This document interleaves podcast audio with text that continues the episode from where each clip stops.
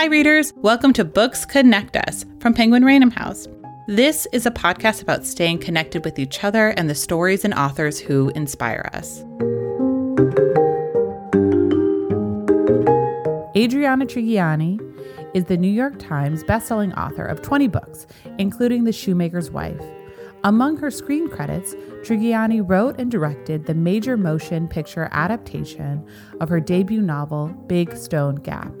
Her latest work is The Good Left Undone, a lush and immersive novel about three generations of Tuscan artisans with one remarkable secret. Epic in scope and resplendent with the glorious themes of identity and belonging, The Good Left Undone unfolds in breathtaking turns. Now let's join author Adriana Trigiani in conversation with her editor, Maya Ziv. Adri, it's so good to be in the same room with you. Isn't it great? I mean, there are plexiglass. You know, I feel like I'm we're doing an episode of Cagney and Lacey, and they're trying to find the killer. But it's really great to see you. Oh, so great to see yeah, you. Yeah. Um, so the Good Left Undone, which we have worked on For virtually, for 157 years. Exactly. Like. um, that I can't wait for readers to discover in April. Um, so the title, tell us know- about it. You know, the title is really everything. Uh, Saint Bernard of Clairvaux, oddly enough, for the first time in one of my novels, France plays a role. Scotland has played a role before, but now it's very prominent. And of course, Italy. I found uh, Saint Bernard of Clairvaux's warnings. And his warnings were if you wanted to get to heaven, here's what you need to do. And they're hanging in a church at the foot of the mountain that my grandmother was born and raised on in northern Italy above Bergamo in a town called Sotto il Monte. And I kept a copy and then I actually found them later. There's variations of it. But basically, The Good Left Undone is one of the aspects you should contemplate from the past. And there were three in the past, three in the present, and three in the future. And the novel is broken into three swaths of time. So, beginning in the present, the, it, there are three things if you, if you want to get to heaven, and one is heed these warnings, and one is the evil done, the good left undone, and the time wasted. And as we were working like little soldiers during the pandemic, the idea of time really worked its way into the novel in a very interesting way, and certainly uh, the in a very thoughtful part of the narrative arc that became really Matilda's life, who is the main character. She's telling the story. Could be argued that her mother's the main character because it's the story of her mother, which affects the daughter. Um, so, Adri, you mentioned Matilda, and I would love for you to tell listeners about the three women who really anchor the story Mhm. and a little bit about where we meet them.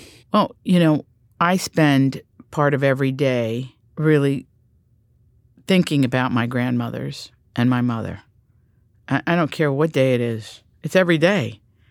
There's something that comes up that I think of them. If I'm not actually sharing a story or explaining something by way of example to my daughter, or um, if we're having a conversation, they come up. And I wanted to do a story that really showed the strength of the line of women and really addressed what it means to be a matriarch and what is that job, that unpaid, unskilled, you come into it, it's an emotional job and you're in charge of the family story. And there's a line in there that we talked about a lot a family's only as strong as their stories. And the stories are relayed by women. So Matilda has a funny name for an Italian girl. Her name is Matilda Raffo. Raffo's not, that's very Italian, but her name's Matilda Cabrelli Raffo. But you find out that she's also Scottish. Now, the family probably knew this because during the war, there was great mixing going on. The French, Germans, the, all through Europe, you know, people were in flight. But this particular story, the, the, the story of Matilda, was untold largely. And so she wants her daughter, Nicolina, to know it. They know bits of it. And their and Nicolina's daughter, Annina, who's engaged to be married. And then when we go into the past, it's Domenica, who is Matilda's mother. So you're going to get all of those stories. They're very rich in this book and how they play into the story of the family.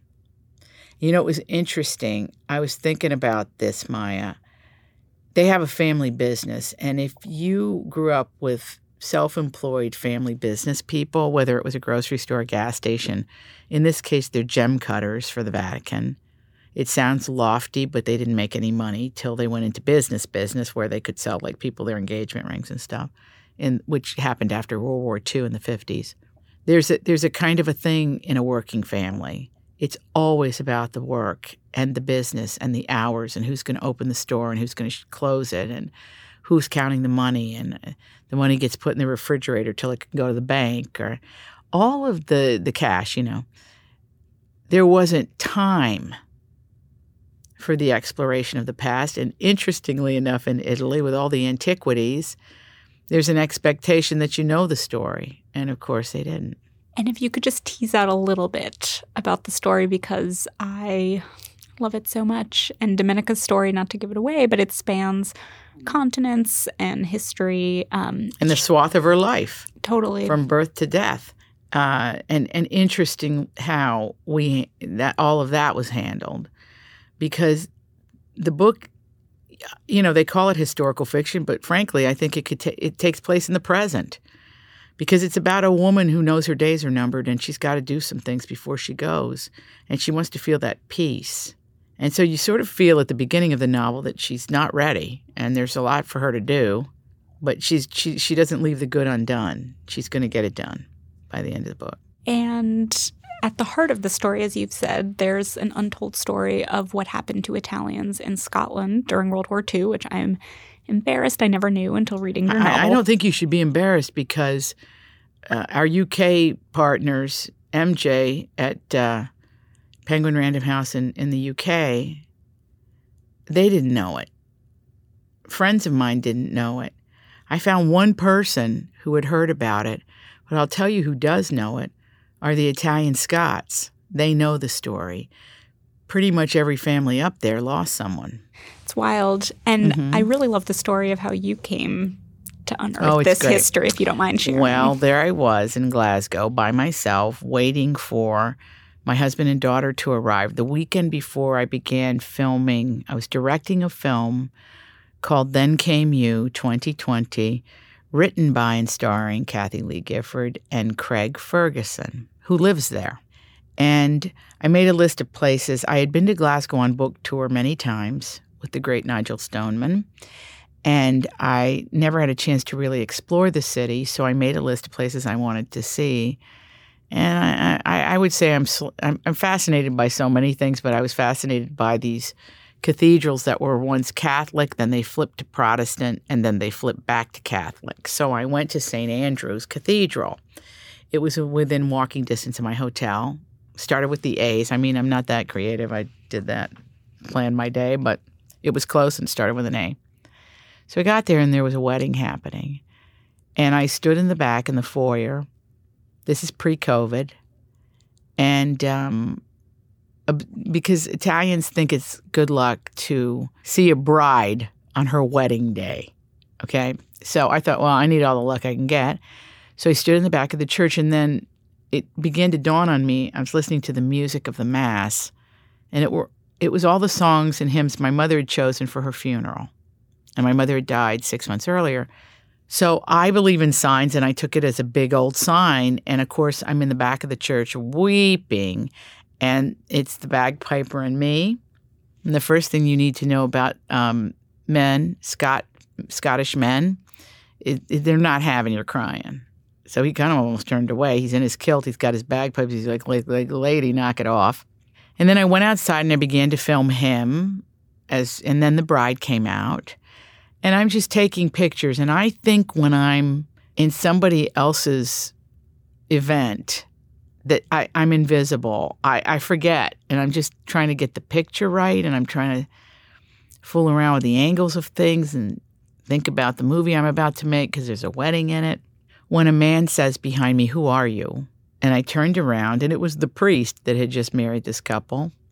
I said, Oh, Father, I'm just a tourist. And he said, Why are you here? And I said, I, I have a job here um, that I'm doing. I said, But it's just a beautiful wedding and I, you know, I'm taking some pictures. He asked me my name and I told him and he said, Oh, you're Italian. I said, Yes, I am, Father. Italian American. He said, Well, then you need to see that garden. So I went over there after I took all my pictures. I, I actually thought, okay. And it was unlocked. The, like the gate stood open. And I went inside. And it was this memorial garden with these big shards of mirrors and this and the the quotes on them, the aphorisms, the sayings that I observed were not religious. They were philosophical. So it could have been any religion represented in there. And um, I walked through and there was a creek, and it was very modern next to this ancient cathedral.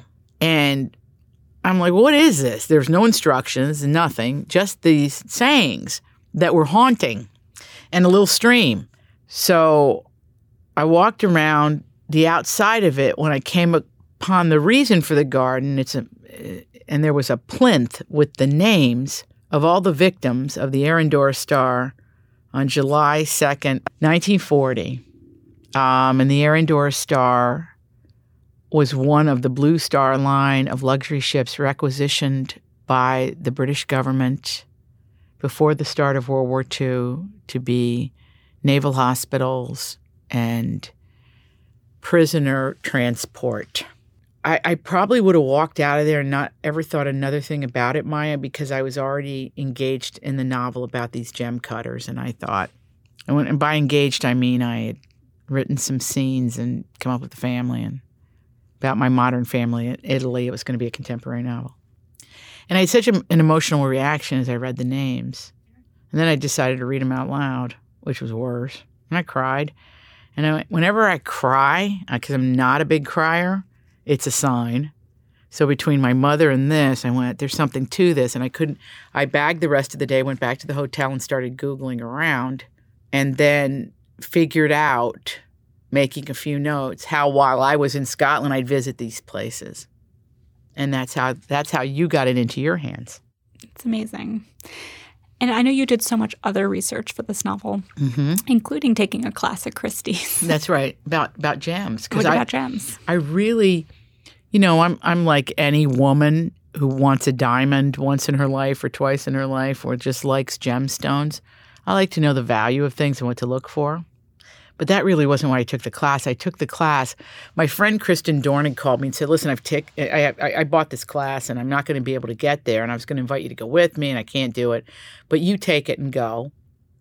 And it was called Maharajas and Mughals, and I thought, well, that's not Italy, but I'll go and see what the. And then I found out that even the ring that's on your hand or my hand started in India. It started in these places. And listen, there's mines all over the world, of course. But I'm talking about when they the gem cutters would go to India, which they did from Italy, which is how you meet Romeo Speranza, and I love that storyline. I love that storyline too because it's it's really beautiful. It's it's the it's what the, the Italian Jews went through. You know, as a big fan of the Garden of the Finzi the stories, there's many, many stories, thousands of them. But this one struck me because there was a brotherhood amongst the artisans, a brotherhood among the craftsmen. And they relied on each other and they shared stones. None of them got rich, they just loved what they did or were trained in the craft and could cut stone. One on one coast and one in Venice. The Speranzas are in Venice but they would travel together to India to buy the stone.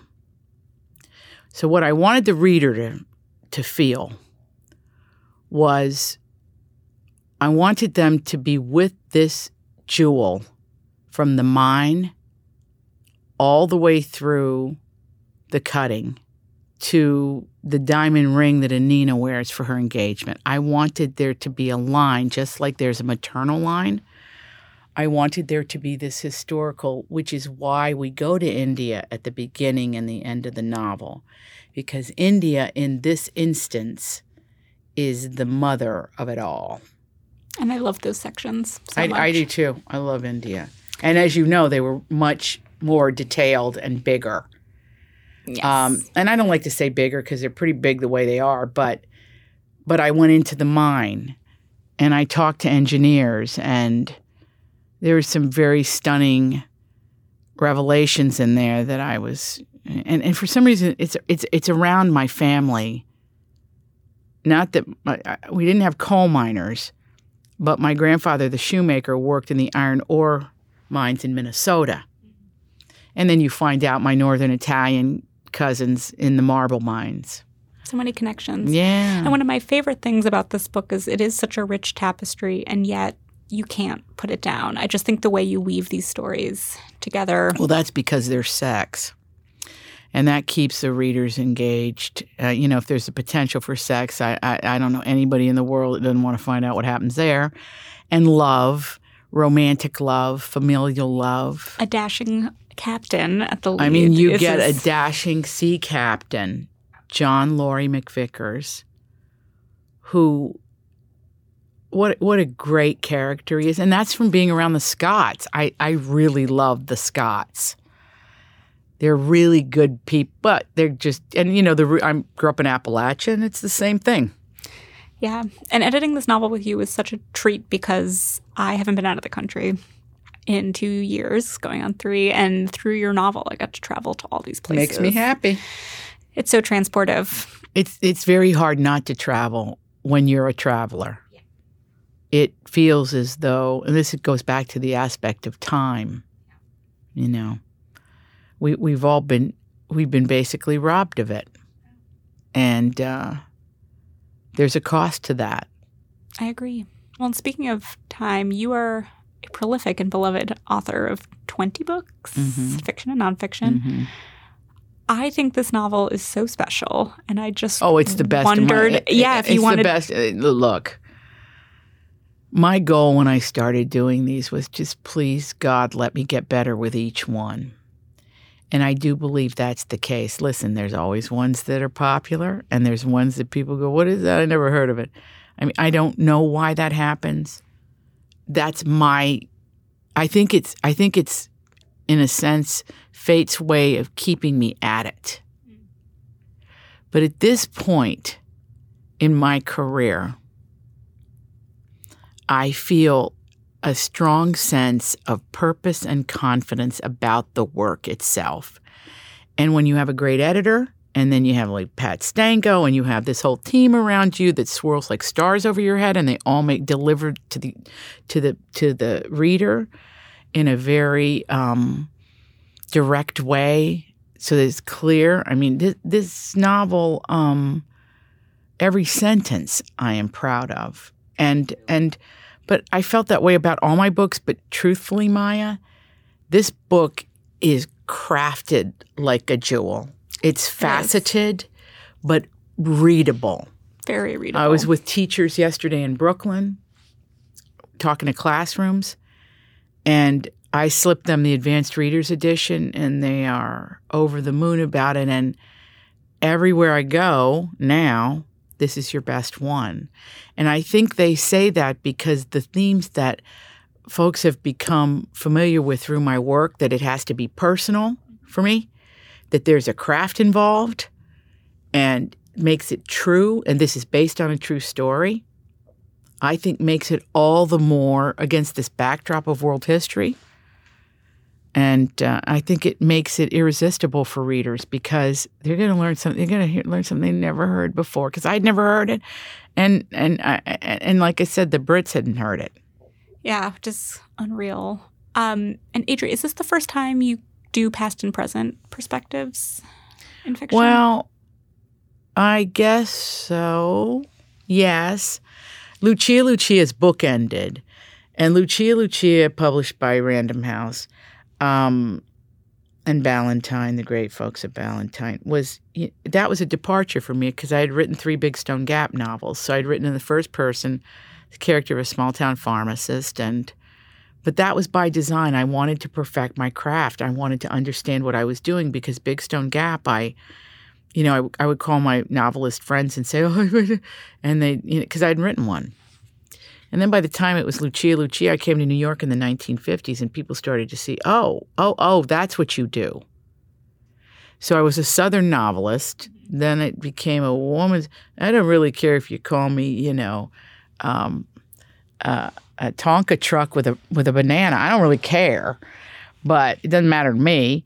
But I was exploring stories through time and their effect on a family because everything for me is about family everything everything everything and hey you get it in this one you know so the island they don't speak and they have problems with each other and the business who, who got what they, they didn't get the building and all of that um, real life contemporary issues we realize go way back and ribbon back in time. Totally. But I think for me, part of what makes the read so propulsive is that toggling back and forth between different periods. And even with Domenica, we meet her before the war, leading up to the war, and mm-hmm. then the impact the war. You meet her as a her. child so that you understand her nature. Because someday when you're a mother, you'll know what I'm talking about. It's all there. It's like a template's handed to you with this child, and you from the time they're a baby, which, by the way, makes it makes the makes time feel differently Right. And if your child is raised, any mother will tell you this I can go now because you just want to get them raised because that's your job. Right. Right. And I wanted that to be the emotional drive of the novel. I wanted it to be my job is done here. You guys are all right. I can go. And that's tough, but it's inevitable. So why not really dramatize it? And you think you do it so beautifully. Thank you. Well, I've been on a lot of deathbeds, so that helps. Well, pivoting from your books, mm-hmm. you are such a champion of other people. Um, mm-hmm. And you have an mm-hmm. amazing Facebook Live series everyone should go check out. Mm-hmm. I'm wondering what sparks joy for you these days. Is there a novel you're reading or nonfiction? Well, you know, just like what, what I'm having folks on the show coming up, I, I just had a gentleman named Daniel Black on the show and his novel, forgive me, because um, the, the titles now are like When I Went Why or How I Found. I don't understand titles, and I'm sure people are saying, well, you, I don't understand your title, but I love my title because I just explained where it came from, but and Daniel would too. But it's the story of a father who knows he wasn't emotionally available to his gay son mm-hmm. and what happens. Oh, so it's beautifully great. done, beautifully rendered. Daniel Black. Delia Ephron's uh, Left on Tenth Left on 10th. is is Left on Tenth is any woman of any age should read it because Delia tells the story of her widowhood, the surprise of it, and falling in love again, and her life and an illness and her family. It is, and friendships are really big in it it's every woman's dream read of the spring to me because it's rich and it's Delia, so you laugh. Mm. You laugh. I know. I was just reading about that one. I can't wait. Mm-hmm, mm-hmm. Well, I think we're running out of time, even though I could talk to you all day. Well, thank you, because you know this is all we talk about. I don't know what's going to happen when this book comes out. Well, we have we're working on the new one now, so there we go. Yes, which um, very excited about that one. Me too. So we're going to hang up and then I'm going to hear more about the new one. You got it. Of okay. course. Okay. Bye, Adrienne. Bye bye.